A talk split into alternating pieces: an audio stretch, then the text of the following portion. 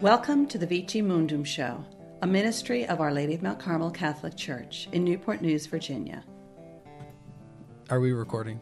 Absolutely. Awesome, awesome. Well, I am here today with uh, Austin Fahrenholt, our Director of Advancement, Good morning, folks, or afternoon, whenever you're listening to this. and Anthony Ferguson, who is Hi our there. resident seminarian, and of course myself, Ken White, Director of Youth and Young Adult Ministry. The Great White. That's true, and that name is actually getting out. The CNU students, shout out to those awesome persons that are listening to our podcast from CNU, but they uh, somehow found out about my nickname from college, which was the Great White. How did they do that? Did they look you up on Google or something? I don't know because the picture that it's associated with is on Facebook somewhere, but I can't imagine they found it. I think it's probably more that you cut all your hair off and you look more like a shark. And so it just kind of came naturally that you are I don't- like a great white shark. I, I don't think sharks have beards though, and I still have my beard. So, anyway, beards aside, uh, I wanted to chat with you guys a little bit today about what many refer to as the mountaintop experience. Mountains. Yeah, mountains, mountains again, Gandalf, mountains. There's a great scene in Lord of the Rings about that. Um, anyway, what do you guys with mountaintop experience? What what comes to your mind when you hear that phrase? Um, I mean, mountaintop experience. I guess in terms of the religious life or spiritual life, I think of a retreat. Um, like in in in particular, the mountaintop experience being associated with the transfiguration uh, that Jesus Christ brought three disciples up, who Peter, John, and James. They went to the top of the mountain and they had this experience of Christ glorified. Uh, so when I hear mountaintop experience, that, that's the first thing that comes to my mind. Sure. Yeah. Well, and what's the fact that you brought up the mountaintop of transfiguration is uh, absolutely key. And the mount, mountains in general sort of appear a lot throughout the Bible at key moments of the biblical narrative. How about you, Anthony? What do you think of? Uh, for me, when I think of like a mountaintop experience in prayer, it's like this overwhelming, like uh, incredible sense of God's like very, very close presence to us. Um, where like kind of reality gets peeled back and you, you just realize what was always there at every moment in your life, but you just don't notice it. Yeah. Yeah, actually, I like that idea of that image you give of reality being peeled back. But even in maybe a deeper way, Bishop Barron talks about uh, a mystical experience, and he talks about that being, uh, to quote, uh, spiritual, the experience of spiritual things within the ordinary. Um, or in and through the ordinary, and a keen conviction that spiritual reality is greater and more beautiful than the ordinary. So it's not not entirely a peeling back, so to speak, but almost a deeper look, um, because it's in and through the ordinary that the spiritual things are are, reve- are revealed. Right? I mean, does that make sense? when make you sense? say when you say a deeper look, are you, can you kind of explain that a little bit more? What do you mean a deeper look into things? I guess seeing things as they truly are. Because can we really separate the natural from the spiritual order of things? when you read that Bishop Barron quote about like seeing things as they really are and just realizing that, that the spiritual realities that, that God and the angels and the heavenly realm and all of like just the, the heavenly worship and all that is more real than like our material world that I, I think of um, C.S. Lewis's book The Great Divorce where uh, where they visit heaven and where these like ghosts from purgatory or hell or wherever uh, go and visit heaven and they realize that that heaven is just so much more real than than where they had just been.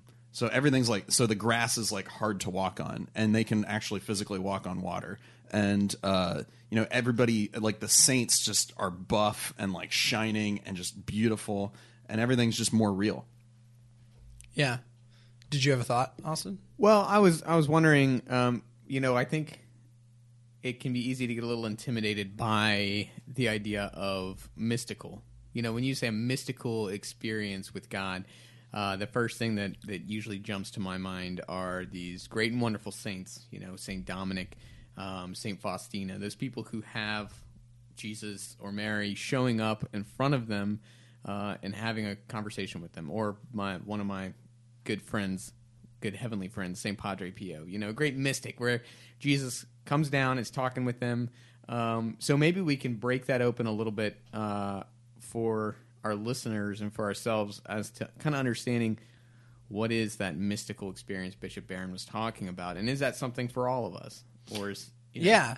No, I think that's good. And sort of drawing back to that phrase mountaintop experience. In in youth ministry we we refer to that as sort of when when we go on these big retreats, maybe like to Steubenville, for instance, Steubenville, Atlanta, and the teenagers go and they have this incredible time, not just amazing time with friends, but they actually encounter Christ in a really uh, deep spiritual way during the retreat. And we refer to that sort of mountaintop experience as that that experience of Christ throughout that retreat and that joy. And then usually what we're talking about, what I try to chat with the teens about is when you're coming sort of away from the retreat. What do we do now that we've had this beautiful experience that unfortunately, and we can talk about this more, we we can't grasp or hold on to. It's a gift that's given to us. So I guess breaking it down to to that level, it would be uh, an ex, an experience of Christ, an encounter with Him. mystical experience is what you're talking about. Yeah, yeah. A- And yes, there are the mystics like Padre Pio experiencing incredible uh, visions or, or capabilities to to pray by bilocation and all of that. And but I'm talking about sort of the ordinary that each of us can encounter Christ in a mystical way. So sort of bringing that word mystical and making it a little less mystical. You, you know what I'm saying? I, I think what we're driving at is is is visible in reading the uh, Transfiguration account itself. So, like, uh, you know, if you remember, they go up. Peter, James, and John go up the mountain. They see Jesus transfigured before them. He's like brighter than any light that they've ever seen. And then all of a sudden, Moses and Elijah show up.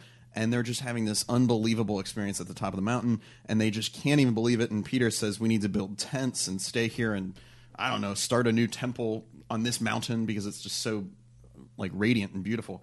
Um, and then and then like the voice from heaven comes and says, "This is my beloved son." So like God the Father is drawing all attention to Jesus at this point, saying, "Listen to him. He's the one that you should be listening to."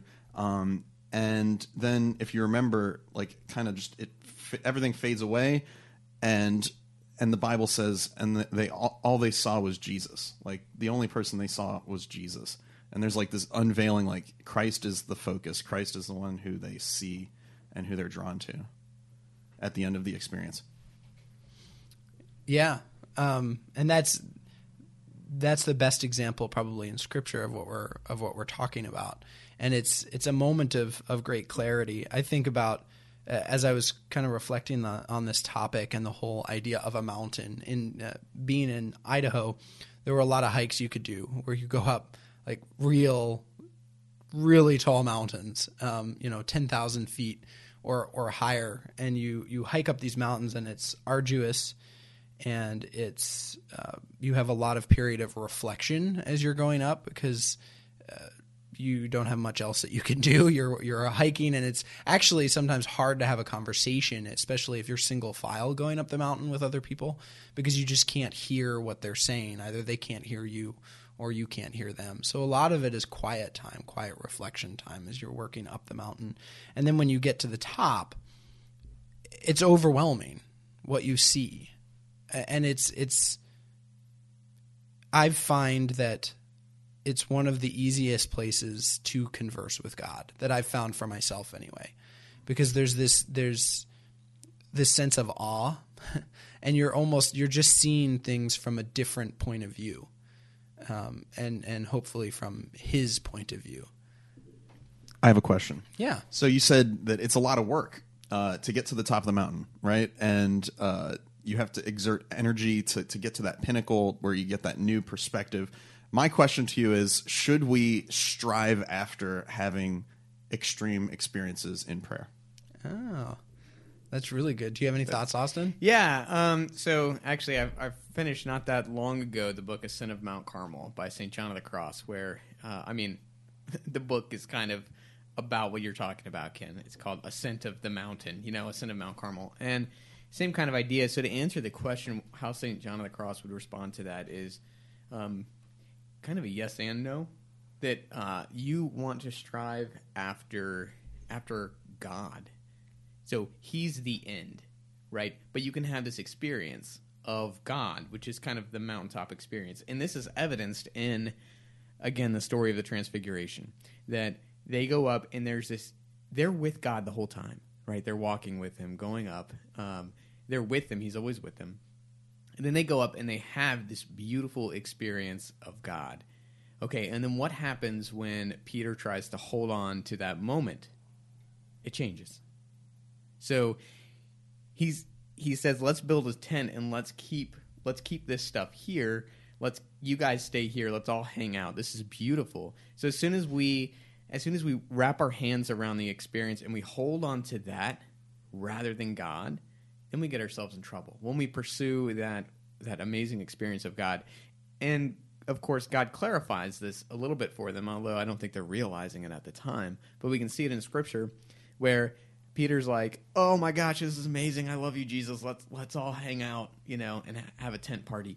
And then, uh, and then the two disappear, and then God's voice just kind of this commanding voice comes down and takes over everything and says, "This is my beloved son, with whom I am well pleased." Basically, redirecting Peter and saying, "Stop thinking about this experience and look at my son. Look at my son." And I think that's really um, kind of what it's about. So that that's a long way of answering Anthony the question of should we per- be pursuing those experiences? No, they're gifts. You know, so you don't pursue the gift, you pursue the giver. No, I think that's uh, well, and it just bringing it back to sort of the actual experience of hiking up a mountain and then being on top of the mountain. Like there is this desire when you're up there to capture it, right? And so you take these pictures and now with our fancy smartphones we can do panoramic view and you do that, but when you really when you get home and you upload those to your computer, it's not the same. It's not what you experienced. It's this sort of pieced together um, feel to it. But they're forever on Instagram, Ken. and that's all that matters. Well, and that's it. And then you know people throw up these different filters to try to really to try to make the experience again, and and you can't. Like if you're mm. if you're up there and you you just have to sort of see, enjoy, appreciate, and then and then you go down the mountain again. And the reality is, a lot of times what I what I reflect on as I'm as I'm hiking after something so beautiful as that is that God God is the source of all of it. Right? Like the beauty that I see on top of the mountain is from God. And he created it for me to appreciate and to enjoy. Not to hold on to, not to grasp, but to enjoy. But it's from him. And so the real beauty, the real truth that I want to pursue, the real um, experience is God himself. And and I think that's the heart of it because when we're talking about all this, it's like, do we love God for His benefits and for the creations that that bring us joy and like pleasure and and like all this good stuff, right? These are good things. Uh, but do we love those things and cling on to them, or do we like turn to the Lord Himself? Loving God for His own sake is one of the hardest things, and it's it's part of the ascent of Mount Carmel, like what Austin was talking about. Right. And I don't know, Austin, I haven't read Ascent to Mount Carmel, but would would St. John of the Cross say that we're given those kind of experiences in order to help our relationship grow with God, but not to replace our relationship with God? I mean, would he? How would he phrase that or or talk about that? That's a great question. Um, how do I give a short answer to that? So, the book. Let me just start by this. Ascent of Mount Carmel is not an easy read. It's small. I got it for Christmas, uh, not this past Christmas, like a year and a half ago, and I I started reading it. I told Father John David, "Hey, I got this book," and he says, "You'll be reading that the rest of your life." And I was like, "What are you talking about? I'm a fast reader. This is a small book." It took me a year and a half to read it. and do you get it? It, well, that's part of the problem is that you don't like you start reading it and it's like I don't understand what the heck he's talking about. You have to practice it and then it starts to make sense. Um, so you have to keep going. So um, the question that you raised is why why do why would God give us these experiences? And in short, um, both let's see, Catherine of Siena talks about this, Teresa of Avila talks about this, and John of the Cross do. And I think my favorite explanation of the three of them, and I can't remember exactly which one says it, but basically, they're love games by God. Right? He hmm. gives us these experiences, and it's the lover pursuing us, the beloved. You know, he made us and he loves us, and so he pursues us. And so he gives us these experiences, and some of them are just just a sheer expression of his love. You know, like you're you're in prayer and maybe you just get overwhelmed um, by his goodness. You're thinking about him, and you just get overwhelmed. I mean, sometimes people even tear up, um, and and that that's a gift from God, and He's basically saying, "I want you closer." Now, what John the Cross says, and he's a little bit different than Teresa of Avila, um, but what he would say uh, is that you you reject it after that happens, um, which is kind of surprising. That surprised me when I read that. Yeah. But he says you reject it because the grace that you needed, uh, you received in the moment of that experience. So the grace that Peter, James, and John needed at the top of the mountain, they received in experiencing God. But then after that, you let go of it. You don't need to hold on to it. And that's in line with a lot of the interpretations I've heard about transfiguration is that in that moment the the disciples that witnessed these amazing things received in that moment uh, the strength that they will need even if even if most of them except for John ran away at the moment of the crucifixion the passion um, of Jesus like they received the strength like okay we're going to see our friend go to his death and die on a cross in the most humiliating way uh, but we know that there's more to the story. We know that he is actually the beloved Son of God. And I think that, that that's evidenced again in Scripture that who are the three that he takes up with him to the mountaintop? Peter, James, and John. Who are the three that go into the garden only a stone's throw away from Christ in the agony in the garden? Peter, James, and John. You know, so they they were given the grace, I think, and it, at the at that transfiguration to be brought in ever closer to God to see His glory and His wonder, so that they could be close to Him in His sorrow and in His passion. Because ultimately, that's where God wants all of us is to be at the foot of the cross with Him. Right, because it's through the cross that we enter into that glory. And that's a huge part of that is that uh, the transfiguration experience they had to come back down, right? Peter says, "I want to let's let's set up some tents. Let's put booths together. Let's let's stay here, right? We've the glory is here." And and it's it's God's teaching them no not yet, right? Like first you have to experience the passion and the death um, in order to in order to enter into the glory. And I would go even further. Like we love the mountaintop experiences. We love the good feeling during prayer, and it's like, whoa, God, you're real. You're awesome. Like you're so close to me. I love this. Let's keep this going. Um, but but um, sometimes even the dryness in our prayer, even like the lack of feeling, the the emptiness um, of just sitting there in prayer and not not really getting anything, um, that can also be a gift from God. Um, to enter more deeply, to enter more deeply into the reality that like these consolations are good, they're a gift, they're wonderful, they're beautiful. We should we should appreciate and, and thank God for them, letting them go. Um, to enter into that that dryness, that emptiness of just receiving God Himself, that, that He's enough, you know, that He's always enough, even if we don't feel a thing.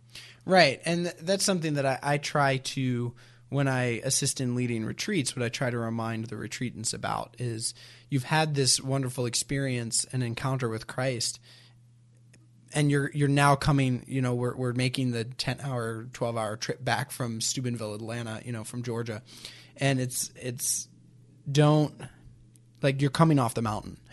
You're coming down off the mountain. You had the experience and and the next few days might seem rather dull because of what you got to experience. And uh, shout out to my to my friend Andrew McCarthy. He brought up to the youth on our way back this time. He said, "Understand that you're you're not returning from an experience back into reality.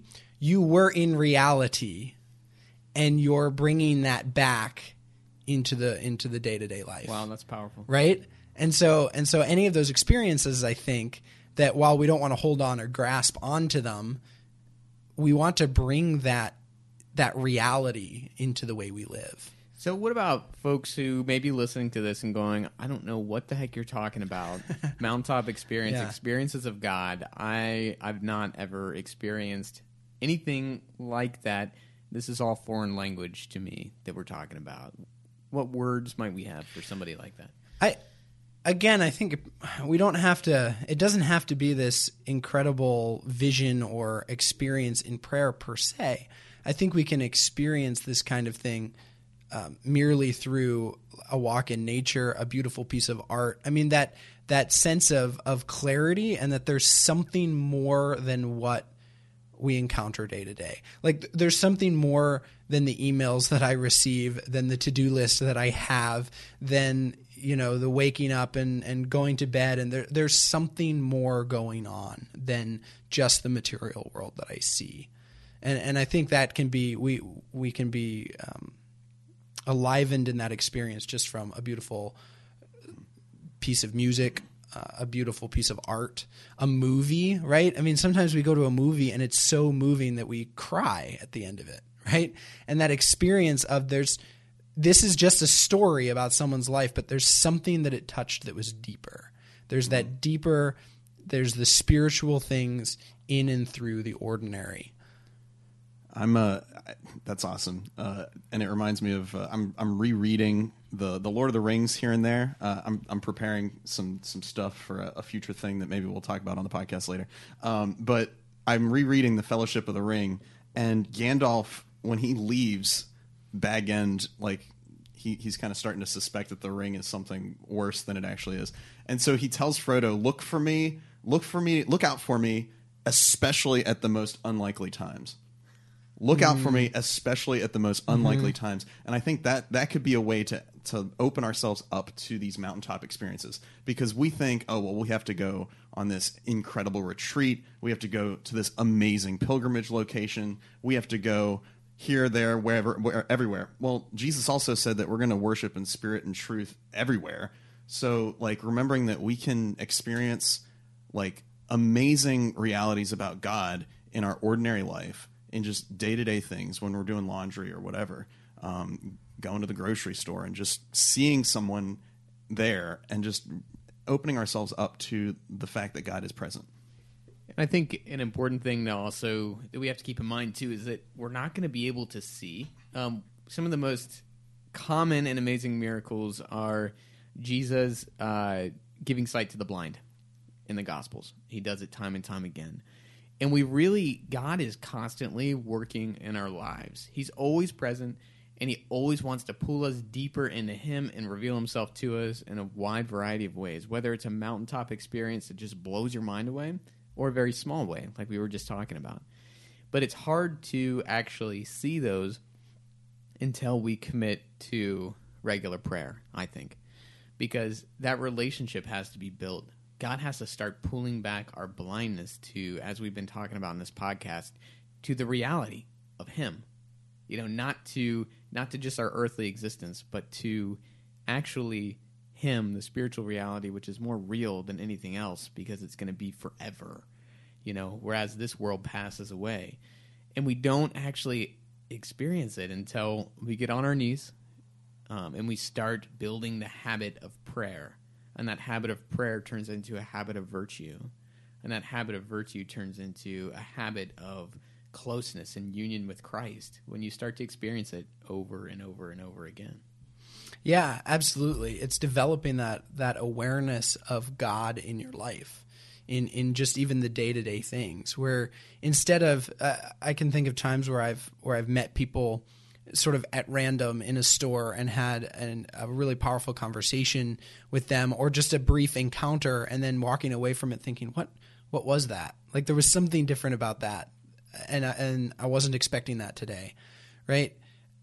but the more that we're spiritually aware, the more that when those things happen, we're actually in that moment knowing that God is encountering us through that person or through that experience rather than having to ask the question later, but we're kind of developing that that awareness in that moment.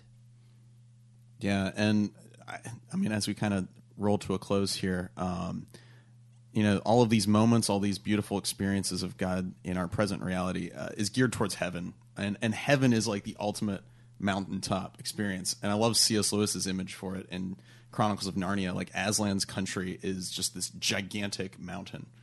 Uh, it's and it's beautiful. Yeah, and, and and if just if our goal is heaven, and heaven is is union with God, then the prayer that we do every day, the daily prayer, is that practice and is that is that ascent to the top of the mountain.